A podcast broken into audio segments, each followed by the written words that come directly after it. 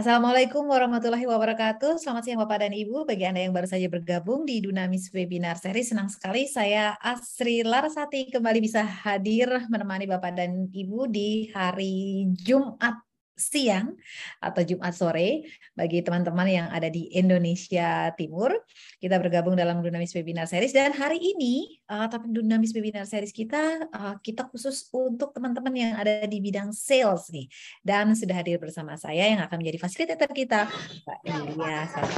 Halo. Halo. Ya, Bu Asri, selamat siang. Selamat siang juga semua Bapak Ibu. Oke, Mbak Yulia Sasanti ini kalau di Dunamis kita uh, manggilnya teh hijau. Jadi uh, kayaknya lebih apa ya? Terbiasa ya teh ya kalau dipanggilnya. Kalau dipanggil Mbak Yulia kayaknya jadi agak aneh. Gitu. Iya. Oke, Bapak dan Ibu kami harapkan Anda hari ini dalam keadaan sehat dan bisa bersama dengan Dunamis selama 45 menit ke depan dan bahasan kita sangat menarik. Hari ini kita akan membahas mengenai turn cold call into sales tips mengidentifikasi priority leads. Nah, kira-kira apa sih itu priority leads dan benar nggak sih kalau cold calls ini harusnya nggak usah ada atau sebaiknya tetap aja ada, cuman bagaimana kita mengelolanya. Nanti kita akan bahas ya, uh, Teh Julia, selama kurang ya. lebih ya. 45 menit ke depan. Dan Bapak dan Ibu, bila nanti Anda ingin berpartisipasi, dalam Dunamis Webinar Series ini Anda bisa mengajukan pertanyaan juga melalui kolom chat. Nanti setelah itu kita akan eh, bahas bersama pertanyaan dari Bapak dan Ibu.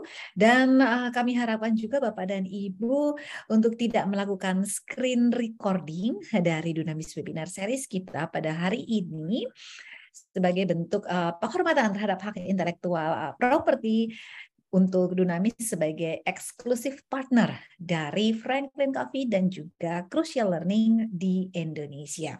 Tapi kalau seandainya Bapak dan Ibu ternyata mau post nih di sosial media sedang ikut webinarnya Dunamis, jangan lupa juga untuk tag kita di @dunamis.indonesia di Instagram atau di LinkedIn Dunamis Organization Services. Dan bagi Bapak dan Ibu, bila nanti ada bagian-bagian tertentu dari Dunamis Webinar Series kita ini yang Bapak dan Ibu terlupa nih. Aduh, tadi kayaknya bagiannya ada yang penting nih, lupa nih, nggak tercatat.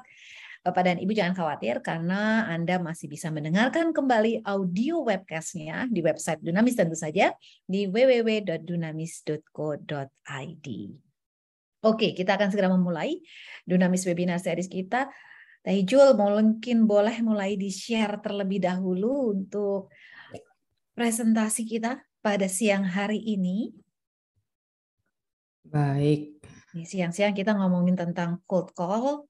Semoga akan uh, malah ini ya bikin Bapak dan Ibu ini hilang kantuknya nih, jadi lebih bersemangat. Mudah-mudahan.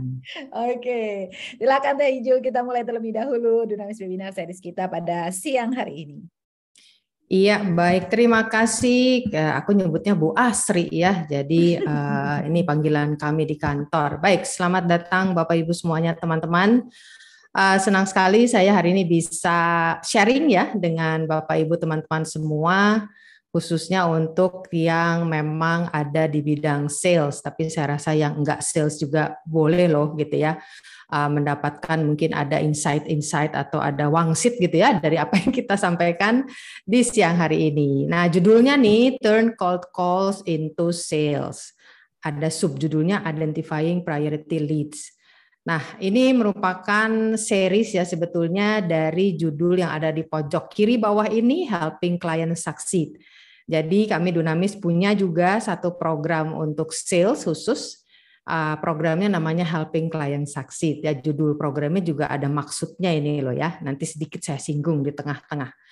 Baik, saya mau perkenalkan diri dulu sedikit mungkin ya mengenai diri saya. Nama saya Yulia Santi. Tadi Bu Asri udah bilang ya, saya dipanggilnya Ijul. Nah, um, saya fasilitator di Dunamis dan ini background saya. Saya pernah di banking sebagai sales juga, kemudian di banking juga sebagai human capital dan saya selebihnya bergerak di bidang training dan juga consulting. Kalau ditanya udah berapa lama, lama banget deh pokoknya gitu ya. Jadi hmm. uh, sebagai ancer-ancer pertama kerja itu tahun 90. Jadi silahkan mengambil kalkulatornya masing-masing gitu ya. Kira-kira orang rata-rata mulai kerja uh, umur berapa sih gitu ya. Jadi ya sebagai ukuran aku udah punya cucu dua gitu ya. Baik. Ini teh yang ini loh teh. Uh, waduh, saya baru lahir di tahun 90. Bisa jadi nih ya, karena betul Bu As dan teman-teman semua ya ketika saya memfasilitasi satu kelas itu sekarang sudah tidak aneh lagi ketika saya ketemu anak-anak yang muda-muda banget gitu ya. Ternyata ya seumur anak saya gitu. Jadi seru juga ya ketemu dengan peserta yang masih sangat muda itu eh, menjadi satu warna sendiri buat saya khususnya gitu ya sebagai fasilitator ketemu dengan anak-anak muda ini seru lah gitu ya. Oke baik Teman-teman tolong ya, kita sekarang siang ini supaya nggak diem aja gitu ya. Kita mau sedikit interaksi nih dengan menggunakan chat box ya, chat di okay. Zoom-nya.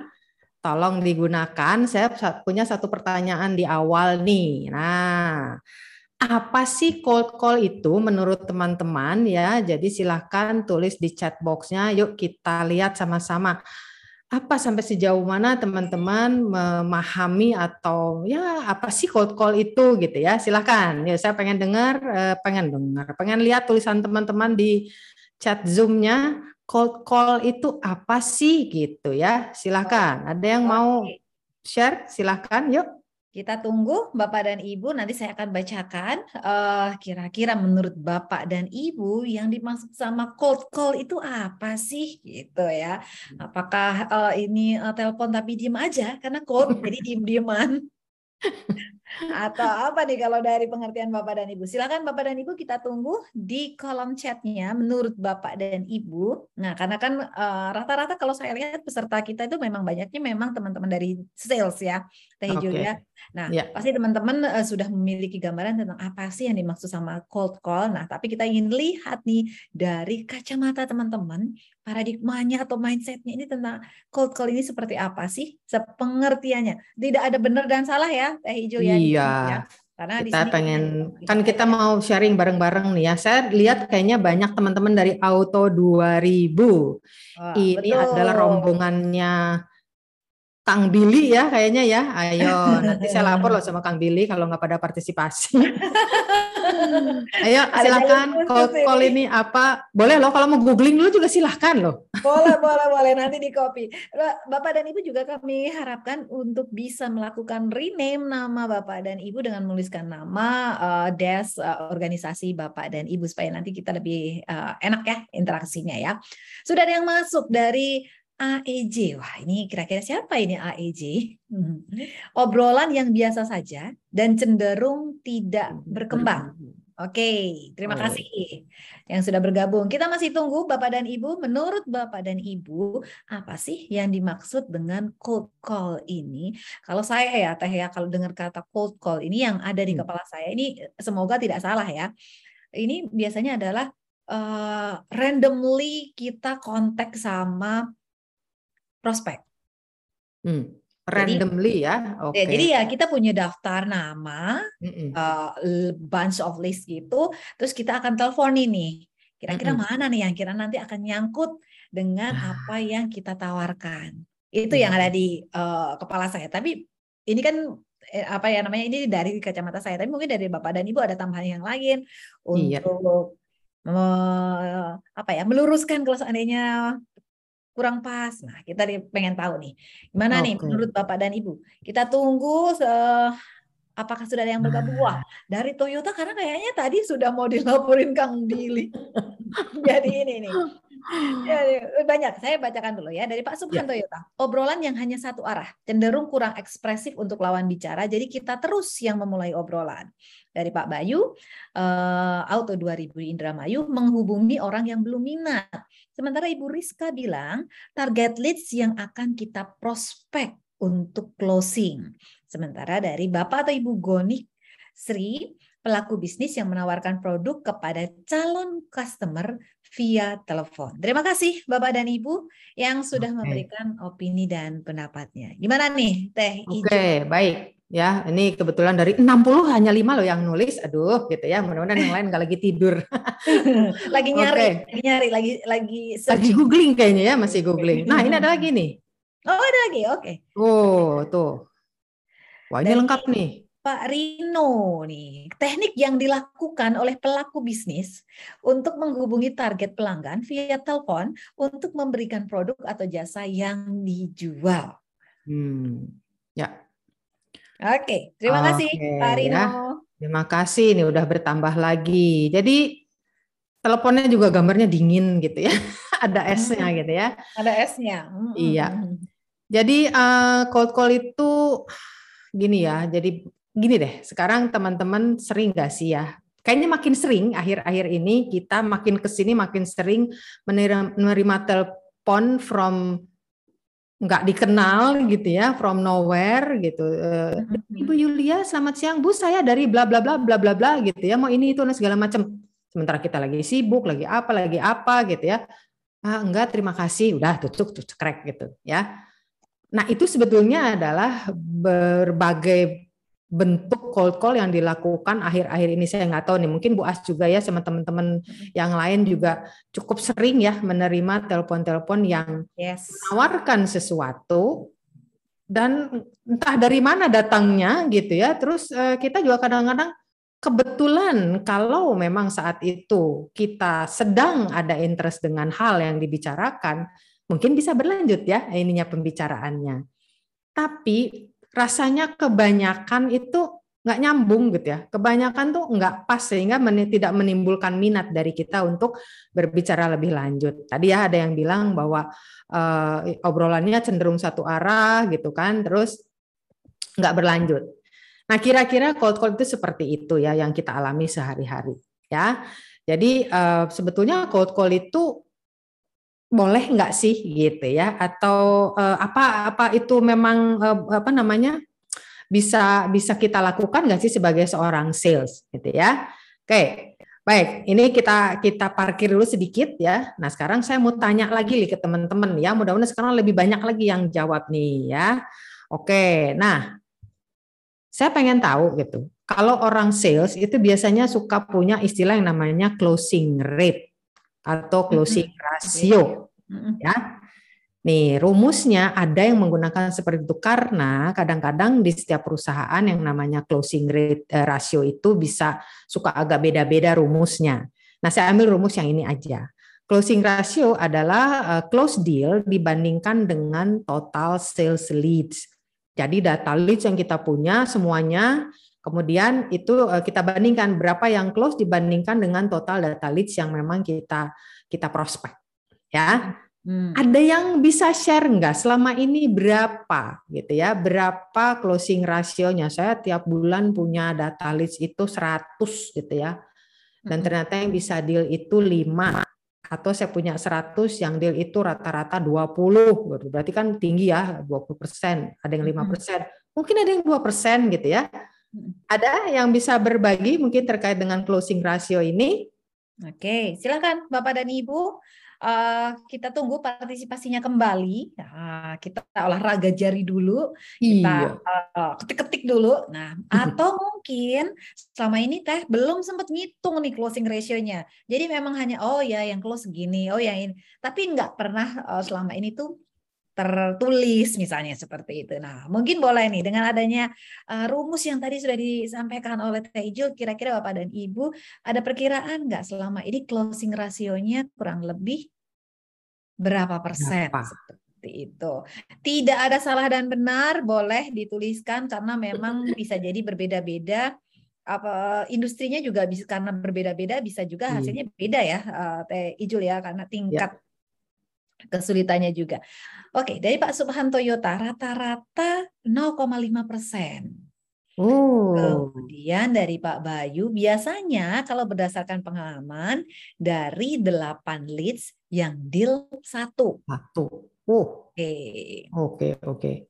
Oke, terima kasih Pak Bayu. Pak Subhan, ada lagi yang uh, akan berpartisipasi? Saya lihat selain dari Auto 2000 juga ada teman-teman dari Astra Daido, kemudian ada dari Era Jaya, ada dari, dari Deka.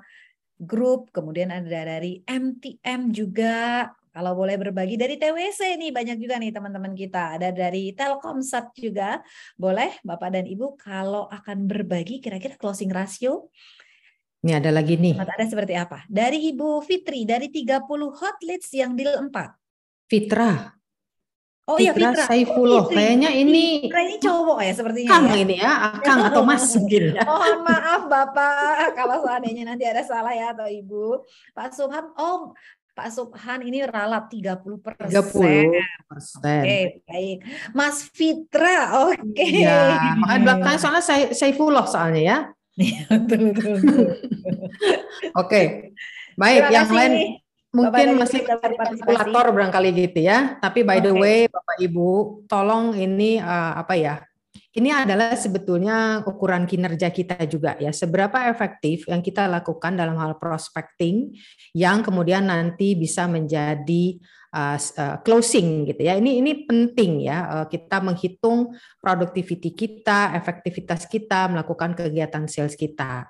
Nah, saya lanjut dulu ya. Tapi pertanyaannya, apakah sales itu adalah memang numbers game atau gimana gitu ya? Nah ini tidak dipungkir, tidak bisa apa ya, dipungkiri masih banyak kita memandang sales itu sebagai numbers game.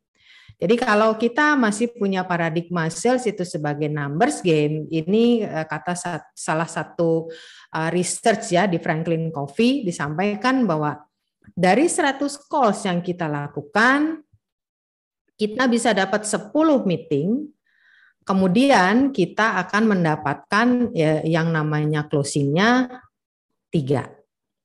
Ya, kebayangkan 100 call, 10 meeting, tiga terjadi penjualan. Nah, kalau ini merupakan satu keberhasilan atau sukses, kita cenderung untuk melakukan pengulangan. Kita repeat ya, oh dapat loh kalau tiga itu berarti uh, mesti 10 meeting itu 100 call. Nyari lagi data leads 100 call, nyari lagi 100 uh, eh, data leads ya.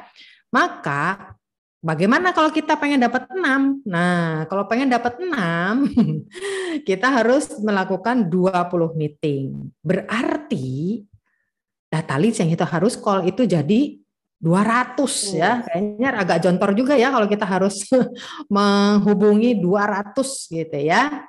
Nah, sementara target kita nggak pernah turun, target kita naik terus. Hmm. Kita naikin lagi nih, eh sekarang targetnya 12 gitu ya, harus closingnya. Maka ya beginilah nasibnya ya, kita harus uh, apa namanya melakukan uh, calls-nya menjadi 40, berarti 400 lah data leads yang harus kita uh, hubungi ya, kita prospek. Nah, pegel banget gitu ya kalau dalam katakanlah satu bulan harus 400 uh, calls itu luar biasa ya, energi yang kita harus keluarkan, waktu, pikiran, tenaga dan sebagainya banyak banget.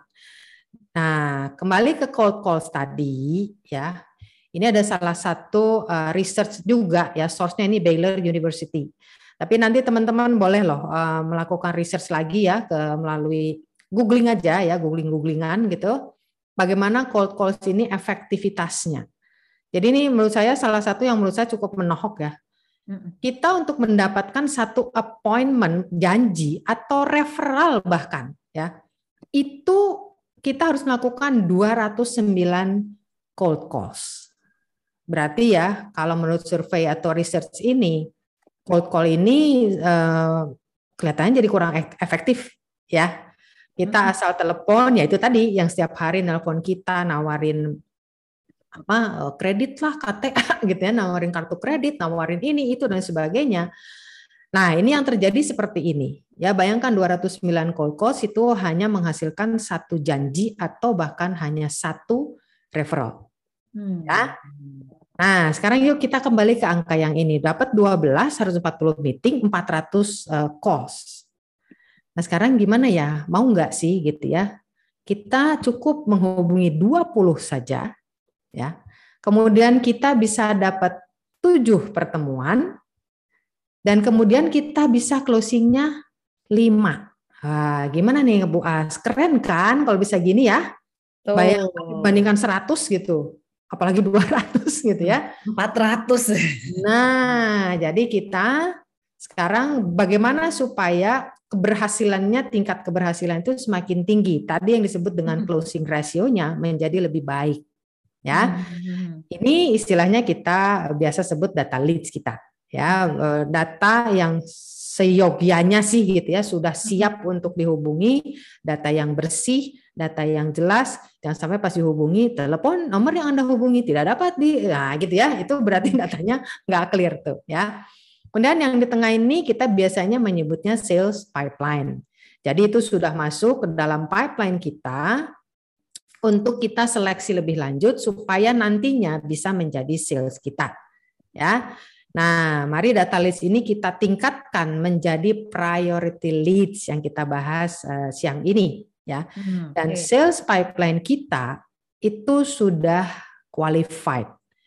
Jadi yang masuk ke pipeline kita ini sudah betul-betul kita seleksi ya sehingga kemungkinan untuk bisa me, ke apa masuk ke closingnya ini semakin strong gitu ya, ya makanya closing strong. Hmm. Kenapa pakai istilah strong? Karena kita dari sejak awal kita sudah melakukan proses seleksi yang ketat. Hmm. Di tengah juga kita melakukan seleksi yang lebih ketat lagi, baru kita nanti melakukan closingnya bisa lebih mudah. Ya.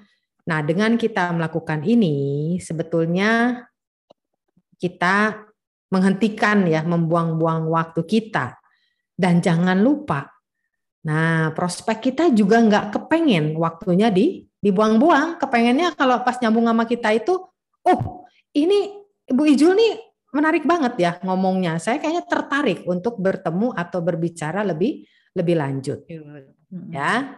Nah, tadi kalau masih ingat value calling itu dimulai dengan yang namanya eh apa uh, sorry kita akan masuk kepada yang namanya value calling.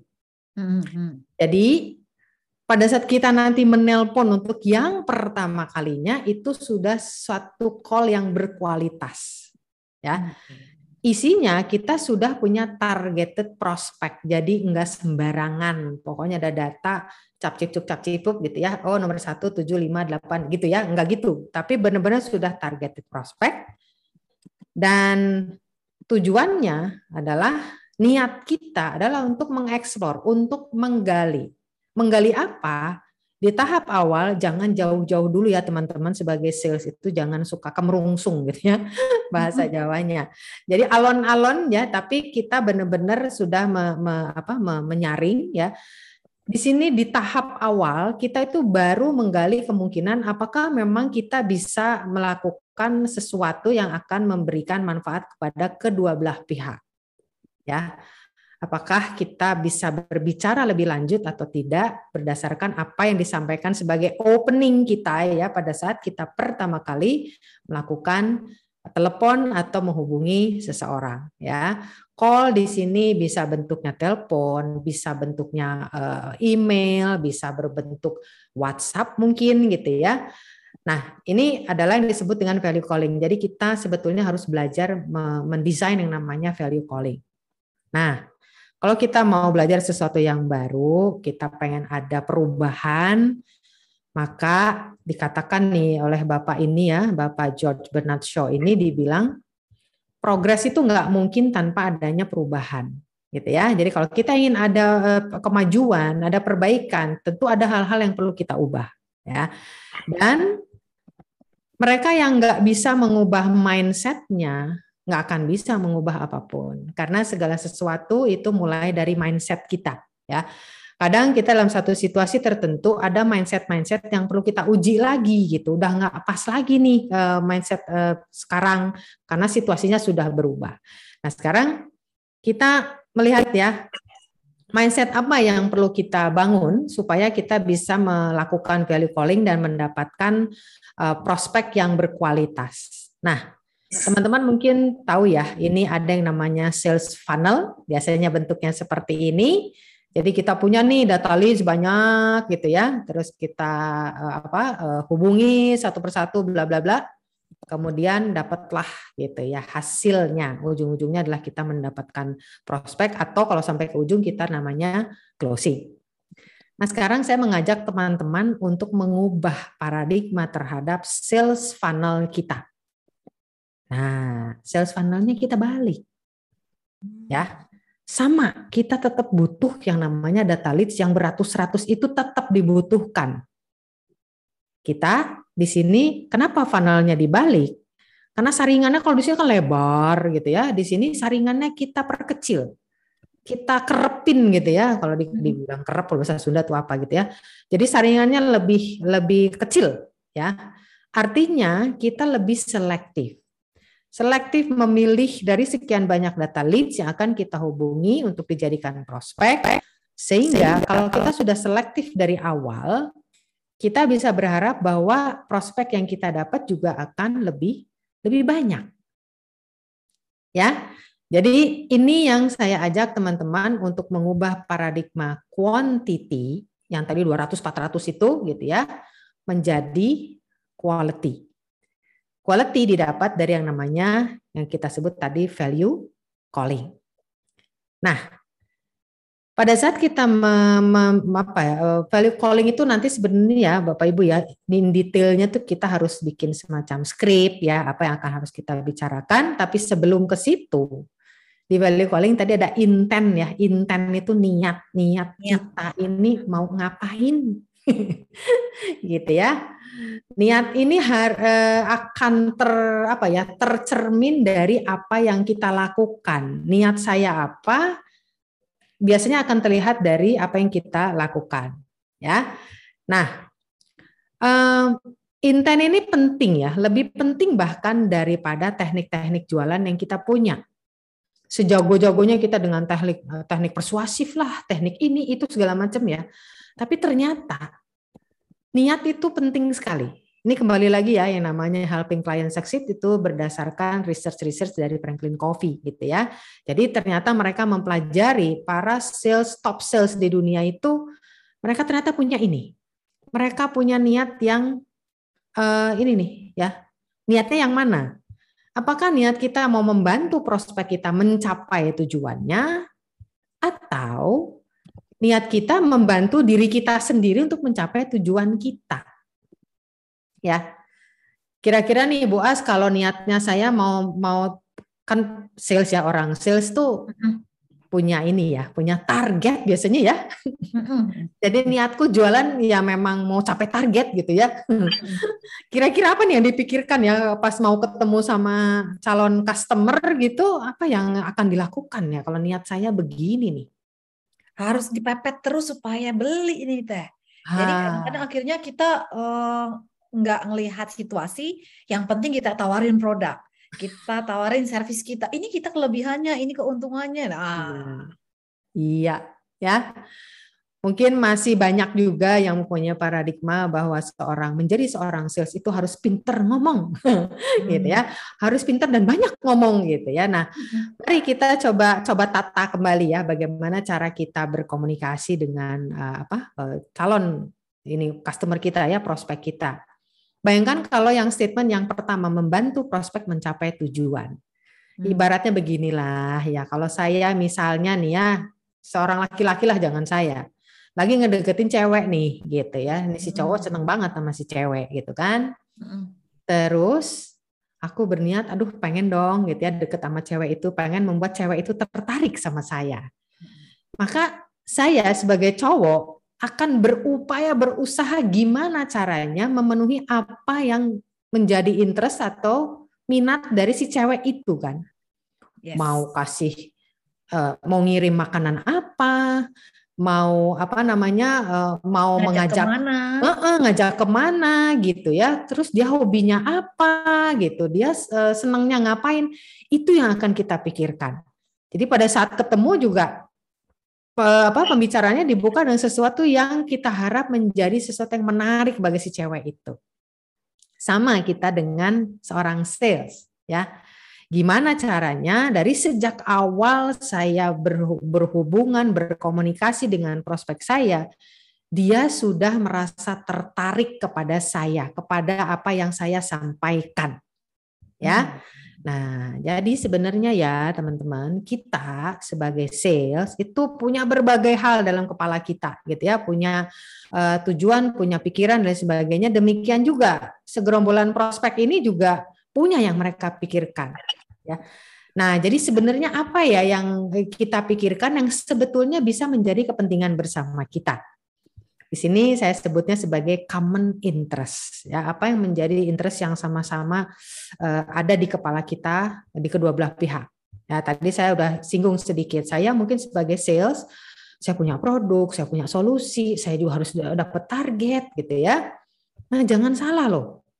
Klien itu di sana pada dasarnya punya dua ini loh. Either mereka lagi punya masalah atau mereka lagi punya target juga gitu ya. Jadi mereka juga lagi mengajar sesuatu yang ingin mereka capai. capai. Mhm. Nah, jadi gimana nih caranya supaya kita ketemu ya? Saya yakin kita menjual sesuatu itu untuk membantu orang lain di seberang sana gitu yang mempunyai masalah atau mereka sedang ingin mengejar satu target tertentu. Ya. Nah, kembali lagi saya selalu mengingatkan niat, niat, niat dan niat. Makanya nih ya, program kami ini kami sebut helping client succeed karena inilah dari sinilah berangkat paradigmanya bahwa kalau kita mau uh, berhasil menjadi seorang sales paradigma ini yuk kita tanamkan. Kita hmm. membantu orang lain dulu sukses, sukses kita akan datang dengan sendirinya gitu ya. Nah, Teh Jul, sebelum masuk ya. ke bagian uh, berikutnya nih, kalau yes. uh, dengan memiliki niat untuk membantu klien menjadi sukses, berarti kan kita harus tahu terlebih dahulu ya, tujuan hmm. klien itu apa, apa yang menjadi minatnya klien juga kita atau prospek pun kita harusnya sudah tahu terlebih dahulu ya, karena kalau kita tidak tahu, kita tidak berusaha mencari informasi tentang si klien atau si prospek tersebut, ya kita mungkin uh, tidak punya senjata nih untuk menghubungi mereka. Kurang lebih begitu ya iya. Jadi sama aja kayak tadi ya kita mau ngeceng seseorang gitu ya mau menarik hati seseorang kita juga cari tahu kan ya cari tahu dia siapa dia bagaimana dia apa dan seterusnya sama, kita juga dengan calon klien kita, kita juga harus punya mindset seperti itu ya. Kita ingin membantu klien kita untuk mengatasi masalahnya atau untuk membantu mereka mencapai target-target mereka. Ya. Nah, ini di sesi kali ini kita baru bicara di, di depan banget nih ya pada saat kita mempunyai setumpuk uh, data leads ya. Jadi kita masih dalam rangka melakukan prospecting. Nah, ini adalah hmm. mantra ya. Saya menyebutnya mantra. Di bahasa Indonesia ini agak-agak kurang pas, jadi saya pakai bahasa aslinya ya. Use reason, not random. Ya. Jadi pada saat kita baru mulai akan prospecting, kita perlu uh, punya berbagai alasan lah kalau dibilang alasan ya untuk bisa kita itu akhirnya terhubung dengan si calon klien kita ini. Ya, ini beberapa contoh saja yang nanti bisa dijadikan kriteria mana saja dari sejumlah data leads kita yang kita prioritaskan untuk kita hubungi.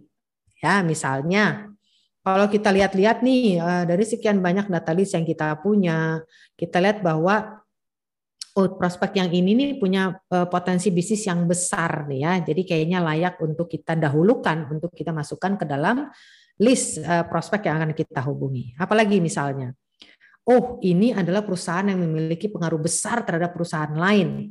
Jadi kalau saya bisa masuk ke perusahaan ini, perusahaan lain uh, juga ikut bergerak, perusahaan lain itu bisa juga menjadi prospek uh, kami uh, kita juga gitu ya. Atau misalnya kita juga angka akan memprioritaskan perusahaan-perusahaan atau calon-calon customer kita yang memang kita punya referral gitu ya. Kita ada kontak adalah pokoknya yang bisa menghubungkan kita dengan mereka. Atau kita juga sudah pernah nih kerjasama dengan perusahaan sejenis, jadi kita punya pengalaman ya sehingga kita oh ini kita punya pengalaman bagus nih dengan jenis industri ini atau dengan jenis usaha ini, maka ini kita uh, masukkan ke kelompok yang kita utamakan. Ya, apalagi misalnya ada juga nih kalau kita lihat uh, apa namanya dunia ekonomi secara umum misalnya gitu ya ada jenis-jenis usaha yang memang kemungkinan melakukan ekspansi. Nah, ini juga adalah perusahaan-perusahaan yang kita uh, target duluan lah, ya. Nah, ini kriteria ini tentu eh, sangat tergantung kepada masing-masing industri dari teman-teman sekalian ya. Kriterianya bisa berbagai macam ya. Nah, di sini ada sebuah tools yang kita perkenalkan disebut dengan prioritize tool ya untuk memudahkan kita melakukan prioritas. Nah, ini toolsnya sebenarnya ya dibilang sederhana bentuknya sih sederhana cuman bikin isinya mungkin yang ya mungkin perlu perlu waktu ya jadi praktis yang tidak praktis ya betul ya jadi bikin Bukan tidak praktis dan membutuhkan uh, effort lah untuk melengkapi nah, ya. hasilnya maksimal ya teh ya betul nah tadi kenapa ya si uh, sales funnelnya dibalik corongnya di atas kecil itu sebenarnya menunjukkan bahwa kita memang perlu effort di depan lebih besar ya supaya hasilnya juga bisa lebih prediktif ya. Daripada kita misalnya kayak pakai senapan mesin tuh ya, nembak kan mudah-mudahan kena gitu ya. Tapi yang kenanya kita eh, susah banget memprediksinya. Nah, kalau kita kerjakan PR kita di depan dengan lebih uh, apa mencurahkan energi kita untuk memprioritaskan, ini relatif nanti uh, lebih prediktif lah. Kita akan bisa mendapatkan uh, apa namanya pipeline yang sehat. Kemudian dari pipeline yang sehat kita akan dapat uh, closing yang juga uh, apa namanya lebih banyak ya. Jadi pertama teman-teman pilihlah kriteria-kriteria apa yang memang kita akan ambil kita uh, tentukan untuk nanti memprioritaskan Eh, perusahaan mana atau prospek yang mana yang kita akan dahulukan kita hubungi. Jadi dari 100 enggak langsung 100 semua. Pilih berdasarkan kriteria-kriteria ini. Ya, ini sebenarnya mirip dengan yang tadi saya kasih contoh. Lalu nanti perusahaan-perusahaannya kita list ya. Jadi ada berapa kita masukin dulu per 10 lah misalnya di kita punya data list ada 100. Kita masukin dulu per 10 ya. Dari dari 10 itu nanti pilihlah entah tiga atau lima perusahaan dulu tergantung. Kalau yang namanya teman-teman eh, bisnisnya adalah B2B ya biasanya kan B2B itu relatif uh, cukup panjang ya proses dari mulai kita prospecting sampai dengan closing. Biasanya listnya nggak usah banyak-banyak. Per minggu kita dapatkan lima yang kita sasar duluan itu rasanya sudah cukup uh, banyak ya satu hari kita melakukan satu call gitu nantinya tapi sebelum ke situ kita prioritas dulu mana nih caranya ya jadi masing-masing kriteria ini kita berikan yang namanya skala 1 sampai 5. Ya. Skala 1 sampai 5 kalau memang bisa itu silakan dibuat yang namanya eh, definisinya. Skala 1 ini kalau apa, skala 2 kalau apa, skala 3 kalau apa. Ya, 1 2 3 4 5 setiap kriteria. Kriteria mulai dari 3 sampai 5 kriteria. Ya. Kemudian yang orange 10, 8, 6, 4, 2 ini adalah bobot. Tingkat hmm. kepentingan ya, menunjukkan tingkat kepentingan dari kriteria yang kita pilih. Nah, lalu mulai nih pertama bisnis IT misalnya gitu ya. Dari sisi uh, large revenue potensinya, potensi revenue-nya segimana sih? Nah, mulai kita masukin nih. Nah, skalanya nih ada uh, biru-biru ini ya, teman-teman ya. Misalnya bisnis IT secara potensi revenue dia dapat skor 5, berarti dia dianggap besar banget ya. Di apakah dia big influence untuk company yang lain? Ya sedang-sedang deh tiga gitu.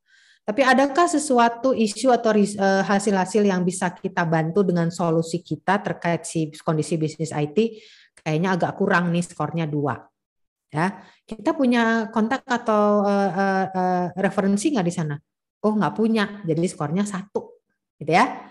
Kemudian adakah kira-kira si bisnis IT ini kemungkinan untuk melakukan ekspansi? Kayaknya ada nih ya kita kasih skornya di 4. Ya. Nah, dari sini si skor-skor ini kemudian kita kalikan dengan pengalian di orange-orange ini, maka muncullah angka-angka seperti ini. Di sebelah kanan akan kelihatan mana skor yang tertinggi yang akan kita dahulukan. Misalnya kita bikin nih kesepakatan di tim yang di atas 100 dulu ya yang kita akan dahulukan. Berarti dari list yang kita uh, masukin ke sini uh, ada enam ini, baru dua nih 118 sama 106 yang akan kita uh, dahulukan untuk kita masukkan ke dalam list untuk kita hubungi. Yang lainnya ambil lagi dari yang 100 atau 200 tadi, masukin dulu ke sini sampai misalnya dapat 5. satu minggu kita akan melakukan value calling kepada lima uh, calon customer kita. Itu ya yang ingin kita capai dengan yang namanya melakukan prior, prioritizing. Ya. Nah, ini ada contoh saja ya teman-teman bagaimana membuat sebuah skala. Ini udah detail banget. Ada misalnya dari sisi power buying, ada digital transformation, ada uh, industry trend yang dilihat boleh apakah secara finansial menunjukkan uh, apa financially positif atau juga dari sisi brandingnya misalnya brandnya kira-kira posisinya gimana nah ini kriteria-kriteria ini ya eh, apa namanya definisinya silahkan ini dibuat berdasarkan diskusi bersama tim sehingga tim sepakat oke berarti di tahun ini kita mau masuk ke perusahaan-perusahaan dengan kriteria-kriteria seperti ini dulu Ya, jadi ini ini dinamis ya kriteria ini nggak mati, nggak harga mati. Pada saat pandemi mungkin ya dua tahun yang lalu dengan sekarang setelah uh, pandemi bisa jadi kriterianya akan berubah. Ya, jadi teman-teman pada saat kita mau melakukan yang namanya prospecting ya kita perlu melakukan yang namanya prioritizing. Use reason not random yang pertama pikirkan hal-hal apa yang bisa jadikan alasan untuk kita terlebih dahulu memilih perusahaan-perusahaan tertentu untuk kita hubungi. Ya. Jadi jangan random, jadi jangan jangan kayak lempar dadu gitu ya. Ah, kayaknya cap cucup itu, jangan ya. Tapi kerja keraslah di depan dulu untuk menseleksi dulu. Ya. Yang kedua, let quality drive quantity. Ingat yang ini tadi, Nah, quality itu yang yang, di mana yang dimaksud adalah yang di atas di sini. Kita melakukan penyaringan dengan ketat ya dari sejak awal supaya nanti kuantitinya ngikut. Kalau seleksinya sudah ketat sama lah halnya Bapak Ibu teman-teman kalau ada kontes-kontes gitu ya, kalau kriteria di depannya enteng-enteng, kebayangkan yang daftar ya Bu Asri ya, Yes. Bludak kan jadinya gitu ya. Mm-hmm. Tapi kalau di depan itu kita sudah membuat saringan yang benar-benar high quality, maka kita juga akan dapat kandidat-kandidat yang juga high quality. Ya, kita bisa uh, mendapatkan quantity yang lebih banyak. Yang ketiga, jangan lupa selalu fokus tadi lima, lima nama itu katakanlah lima persen dari uh, data leads yang kita punya kita ambil terlebih dahulu untuk kita fokus di situ dan jangan lupa execute, execute dan execute. Ya, jangan terus kita ngerjain PR-nya tapi nggak dieksekusi, ya percuma juga. Begitu eksekusi misalnya nggak dapet, langsung nyari lagi lima, lima, lima list lagi. Eksekusi lagi, dapat tiga, oke, okay, cari lagi lima, dapat lagi, dapat lagi, dan dapat lagi. Ya, jadi mantra yang paling pas untuk kita prospecting adalah use reason not random. Jangan sampai kita asal tembak gitu ya.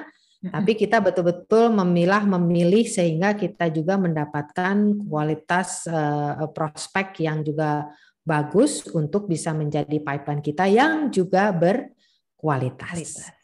Itu ya. Jadi teman-teman ini baru secuil saja dari eh, program yang namanya Helping Client Succeed, karena banyak sekali hal yang kita bisa pelajari dari Helping Client Succeed ini. Ingat, niat kita adalah untuk membantu customer kita.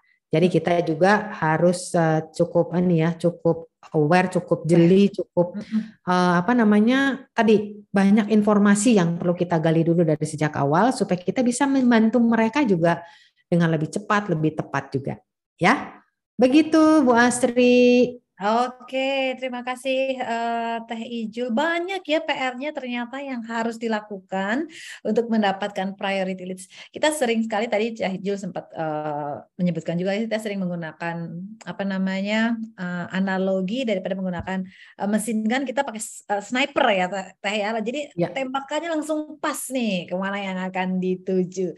Jadi uh, PR-nya yang harus dikerjakan itu banyak, tapi bukan tidak mungkin untuk tidak dilakukan. Hanya memang diperlukan effort dan kesediaan kita untuk meluangkan waktu ya Teh ya sebenarnya iya. ya untuk membuat kriteria sehingga prioritas yang kita tentukan tadi uh, skalanya, kualitasnya seperti apa, itu bisa kriterianya seperti apa itu memang bisa pas sesuai dengan apa yang dibutuhkan oleh industri kita dan juga dengan target uh, market kita. Baik, Bapak dan Ibu, kalau masih ada pertanyaan yang ingin disampaikan, masih aduh, masih agak bingung tadi Teh Ijul soal yang prioritize tool, kira-kira seperti apa sih? Itu silahkan juga Bapak dan Ibu bisa mengajukan pertanyaannya melalui kolom chat. Nanti Teh Ijul akan menjawab pertanyaan Bapak dan Ibu. Namun sebelumnya saya akan share terlebih dahulu beberapa informasi dari Dunamis Bapak dan Ibu. Sebelum kita akhiri Dunamis webinar series kita siang hari ini kami minta bantuan Bapak dan Ibu untuk memberikan feedback atas berjalannya Dunamis webinar series dengan scan barcode yang ada di layar atau Bapak dan Ibu juga bisa langsung masuk ke browser bit.ly slash webinar underscore 260822 atau Bapak dan Ibu juga bisa langsung klik link yang ada di kolom chat yang sudah disampaikan oleh teman-teman Dunamis. Karena feedback dari Bapak dan Ibu ini akan eh, sangat berarti bagi Dunamis webinar series ke depannya. Sehingga kita bisa terus melakukan perbaikan Nah ini sebenarnya memberi uh, kita meminta feedback ini salah satu cara kita untuk mengetahui nih tujuan bapak dan ibu lebih gitu ya, iya. ya. Kira-kira apakah sudah match sedang hari apa yang disampaikan oleh Dunamis dengan kebutuhan organisasi bapak dan ibu. Minggu depan Dunamis uh, webinar series akan hadir dalam bentuk solution overview dan kita akan membahas mengenai the role of human capital in driving a valuable employee experience. Kita sering sekali mendengar saat ini mengenai employee experience, tapi seperti apa sih sebenarnya peran dari tim human capital sehingga employee experience itu lebih memiliki value. Nah, kita akan bahas dalam Dynamic Solution Overview minggu depan. Bagi Bapak dan Ibu yang tertarik untuk menghadirinya atau bisa menyampaikan kepada tim uh, human capital di organisasi Bapak dan Ibu, silakan Bapak dan Ibu mengirimkan email ke marketing@dunamis.co.id atau menghubungi relationship manager yang selama ini membantu Bapak dan Ibu. Dunamis juga hadir di platform Udemy. Ada beberapa kelas yang bisa Bapak dan Ibu ikuti. Ada leadership guide untuk first time leaders, ada fokus kunci menuju kesuksesan dan juga ada plan your career. Take control your career growth. Untuk informasinya Bapak dan Ibu bisa dapatkan di website Dunamis. Dunamis Public Training hadir setiap bulannya, setiap minggunya ada kelas-kelas yang dapat Anda ikuti secara publik Bapak dan Ibu. Silahkan jadwal lengkapnya bisa Anda download, Anda unduh di website Dunamis, dunamis.go.id atau Bapak dan Ibu bisa menghubungi relationship manager yang selama ini membantu Bapak dan Ibu. Informasi-informasi mengenai Dunamis juga bisa Anda dapatkan di sosial media kami.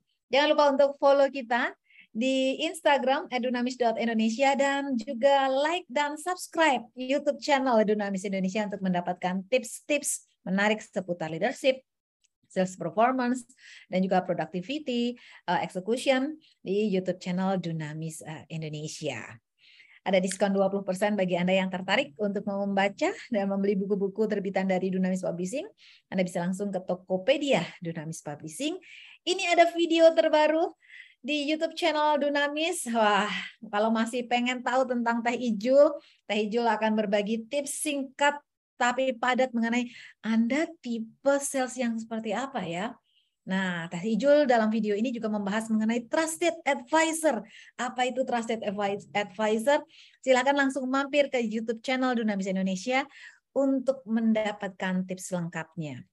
Ada juga dari Mbak Firda uh, Agustina yang memberikan uh, tips mengenai mengubah perilaku tim. Jadi silahkan langsung subscribe juga YouTube channel Dunamis Indonesia. Oke, saya lihat terlebih dahulu nih, Teh. Apakah ada pertanyaan? Ada, ada pertanyaan yang masuk nih dari Ibu Rizka. Bagaimana jika leads yang sudah kita filter sebagai leads yang berkualitas, namun setelah kita approach tidak ada respon yang baik? Kira-kira bagaimana trik dan tipsnya lebih lanjut? Oke, baik Ibu Rizka, terima kasih pertanyaannya ya. Nah, di sinilah PR kita ya eh, apa namanya untuk bisa membuat salon customer kita itu tertarik dengan apa yang kita kita sampaikan dari sejak awal gitu ya. Nah, dalam helping client succeed dari sejak awal kita memang akan dilatih untuk menerima penolakan. Nah, itu ya. Jadi siaplah untuk menerima kata no. Jadi jangan selalu berharap bahwa uh, apa prospek itu akan selalu berkata yes Ya. Nah, ini ada trik-triknya sebetulnya tekniknya yang kalau saya jelasin sekarang nggak akan cukup waktunya sih gitu ya. Tapi intinya gini Bu Rizka dan teman-teman yang lain gitu ya. PR kita itu banyak. Jadi bagaimana kita mengenali betul apa yang sedang dibutuhkan oleh si calon customer kita ini. Ini mungkin Mbak Rizka dari saya nggak tahu dari mana ini. Dari perusahaan apa ya AVO ini. Hmm itu uh, sangat-sangat penting bagaimana kita mengenali betul calon uh, klien kita ini dari A sampai Z itu betul-betul karena di situlah uh, pekerjaan rumah yang memang harus kita kita lakukan. Kalau pada saat kita hubungi dan belum ada ketertarikan, itu ada cara-caranya sebetulnya untuk bisa membuat pembicaraan itu uh, masih tetap bisa kita menggali sesuatu ya dari si calon customer ini. Meskipun ujung-ujungnya bisa aja eh, pada saat itu akhirnya ya tidak tidak terjadi uh, apa ketemu janji gitu ya janji janji temu berikutnya. That's no problem nah makanya yang perlu kita lakukan sebanyak-banyaknya kita selalu punya yang namanya data leads yang ready untuk kita call. Yang ready untuk kita call adalah yang sudah kita lakukan riset. Riset mengenai si calon customer ini. Apa saja yang harus diriset banyak ya. Kalau misalnya menyangkut company ya company-nya kita riset.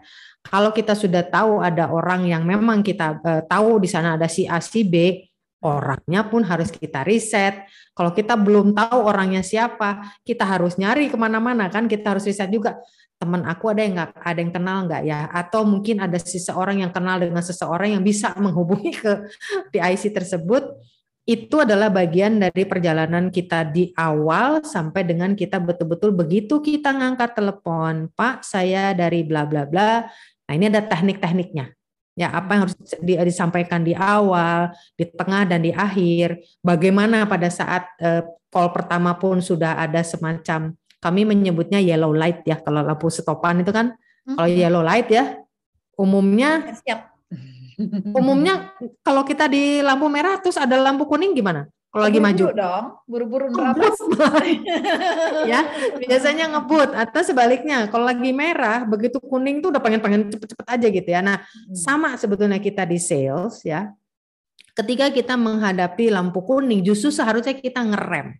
Jangan kita terus aduh kayaknya uh, saya kurang ngomong nih gitu. Jangan terus akhirnya kita uh, apa ya ngomong kebanyakan sehingga orang semakin tidak interest kepada kita ya jadi memang ada proses-prosesnya tips and triknya itu kita bisa pelajari uh, apa namanya step by stepnya jadi ya memang di sini sesinya singkat banget ibu Rizka ya Insya Allah kalau mudah-mudahan ibu Rizka tertarik nanti kita juga uh, apa ibu bisa ikut yang namanya helping client succeed itu programnya bisa mudah-mudahan menjawab tips and trick yang dimaksud oleh Ibu Rizka.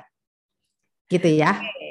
Terima kasih Teh Jul. Ibu Rizka juga masih Bapak dan Ibu juga masih bisa mendengarkan uh, webinar series mengenai sales performance ini di audio webcast ya di website Dunamis. Jadi Bapak dan Ibu silahkan nanti langsung uh, ketik uh, pencarian mengenai sales di website Dunamis akan ada beberapa tips juga yang Bapak dan Ibu bisa dapatkan uh, di sana. Uh, ini dari webinar series yang pernah kita selenggarakan sebelumnya. Oke, sebelum kita akhiri Tejo, kita akan foto bersama terlebih dahulu dengan para peserta yang sudah hadir. Kira-kira gimana nih? Teh Oke dong, ayo Oke ya. kita berfoto. Kita ajak Bapak dan Ibu untuk membuka kameranya. Kita akan berfoto bersama. Mbak Fani dan Mbak Mona, apakah bisa dibantu untuk kita berfoto bersama? Boleh, Mbak Sri. Oke, Bapak dan Ibu, sembari kita bersiap-siap untuk berfoto bersama, kita undang silahkan untuk membuka kameranya. Untuk teman-teman dari Dunamis yang hadir juga kita harapkan bisa untuk membuka kameranya. Kita akan berfoto bersama terlebih dahulu sebelum kita mengakhiri Dunamis webinar series kita pada siang hari ini. Sembari menunggu bersiap-siap, saya juga akan sampaikan rangkuman sedikit dari apa yang tadi sudah disampaikan oleh uh, Mbak Yulia Sasanti. Kita sering merasa bahwa sales just a number games. Tapi kita perlu melihat performa sales kita dengan menghitung closing ratio dan kita perlu memiliki priority leads, qualified pipeline sehingga terjadinya closing penjualan pun semakin tinggi. Kita juga perlu melakukan yang namanya value call pada prospek target yang tepat dengan niat untuk mengeksplorasi apakah ada kebutuhan yang saling menguntungkan satu sama lain. Jangan lupa, niat lebih penting daripada teknik Anda. Niatkan untuk membantu prospek mencapai tujuannya, cari tahu apa kepentingan bersama kedua belah pihak. Ada tiga tips mengidentifikasi priority leads. Ketika memulai prospecting, use reason, not random. Alasan-alasan penting dan relevan dengan situasi prospek yang membuat kita bisa terhubung. Yang kedua, let quality drive quantity. Ingat, reading the funnel. Ubah paradigma sales funnel, perkecil saringannya untuk mendapatkan kandidat yang berkualitas. Dan yang ketiga, gunakan prioritize tool sebelum melakukan value call. Jangan lupa fokus dan eksekusi. Kita sudah siap untuk berfoto. Terima kasih Bapak dan Ibu sudah membuka kameranya untuk berfoto bersama di Dunamis Webinar Series kita pada kesempatan hari ini. Sudah siap Mbak Fani dan Mbak Mona? Sudah, sudah Mbak Asri. Oke. Okay. izin Bapak dan Ibu kita ada empat halaman ya Mbak Asri ya? Siap. Oke. Okay. Uh, eh, untuk halaman pertama, satu, dua, tiga. Oke. Okay. Kita masuk ke halaman kedua. Satu, dua, tiga. Oke, saya masuk ke halaman ketiga. Satu, dua, tiga. Dan halaman terakhir. Satu, dua, tiga. Terima kasih. Mari Mbak, saya kembalikan. Terima kasih Bapak dan Ibu sudah hadir dalam Dunamis Webinar Series. Kita harapkan apa yang kita sampaikan hari ini dalam Dunamis Webinar Series ini memberikan insight untuk Bapak dan Ibu.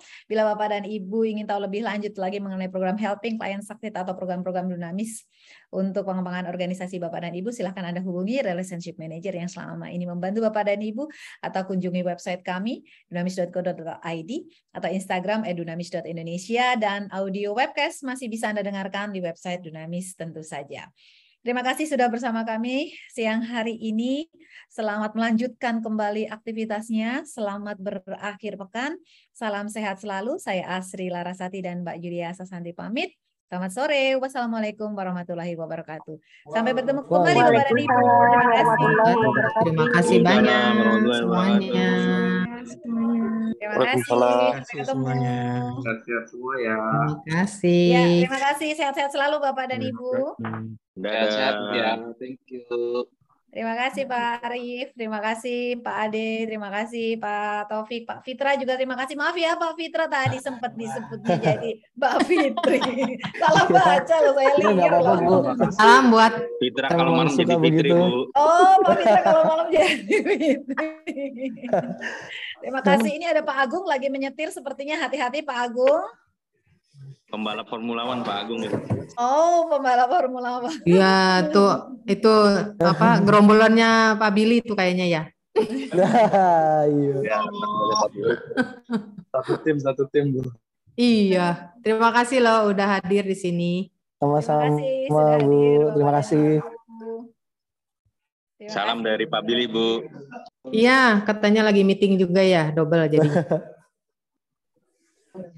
Terima kasih Bu Yulia. Sama-sama Mbak Vina. Ya, makasih Bu. Terima kasih Mbak Ayu. Ya Pak Pak Aej ini namanya lengkapnya siapa? Pak Aej jadi manggilnya. Ya, Sama-sama terima kasih Pak Subhan. Itu yang AED Jos OM-nya auto 2000 Bu. Oh gitu. Mbak Ayu terima kasih sudah bergabung. Selamat sore. Sore. Sore sore. Wah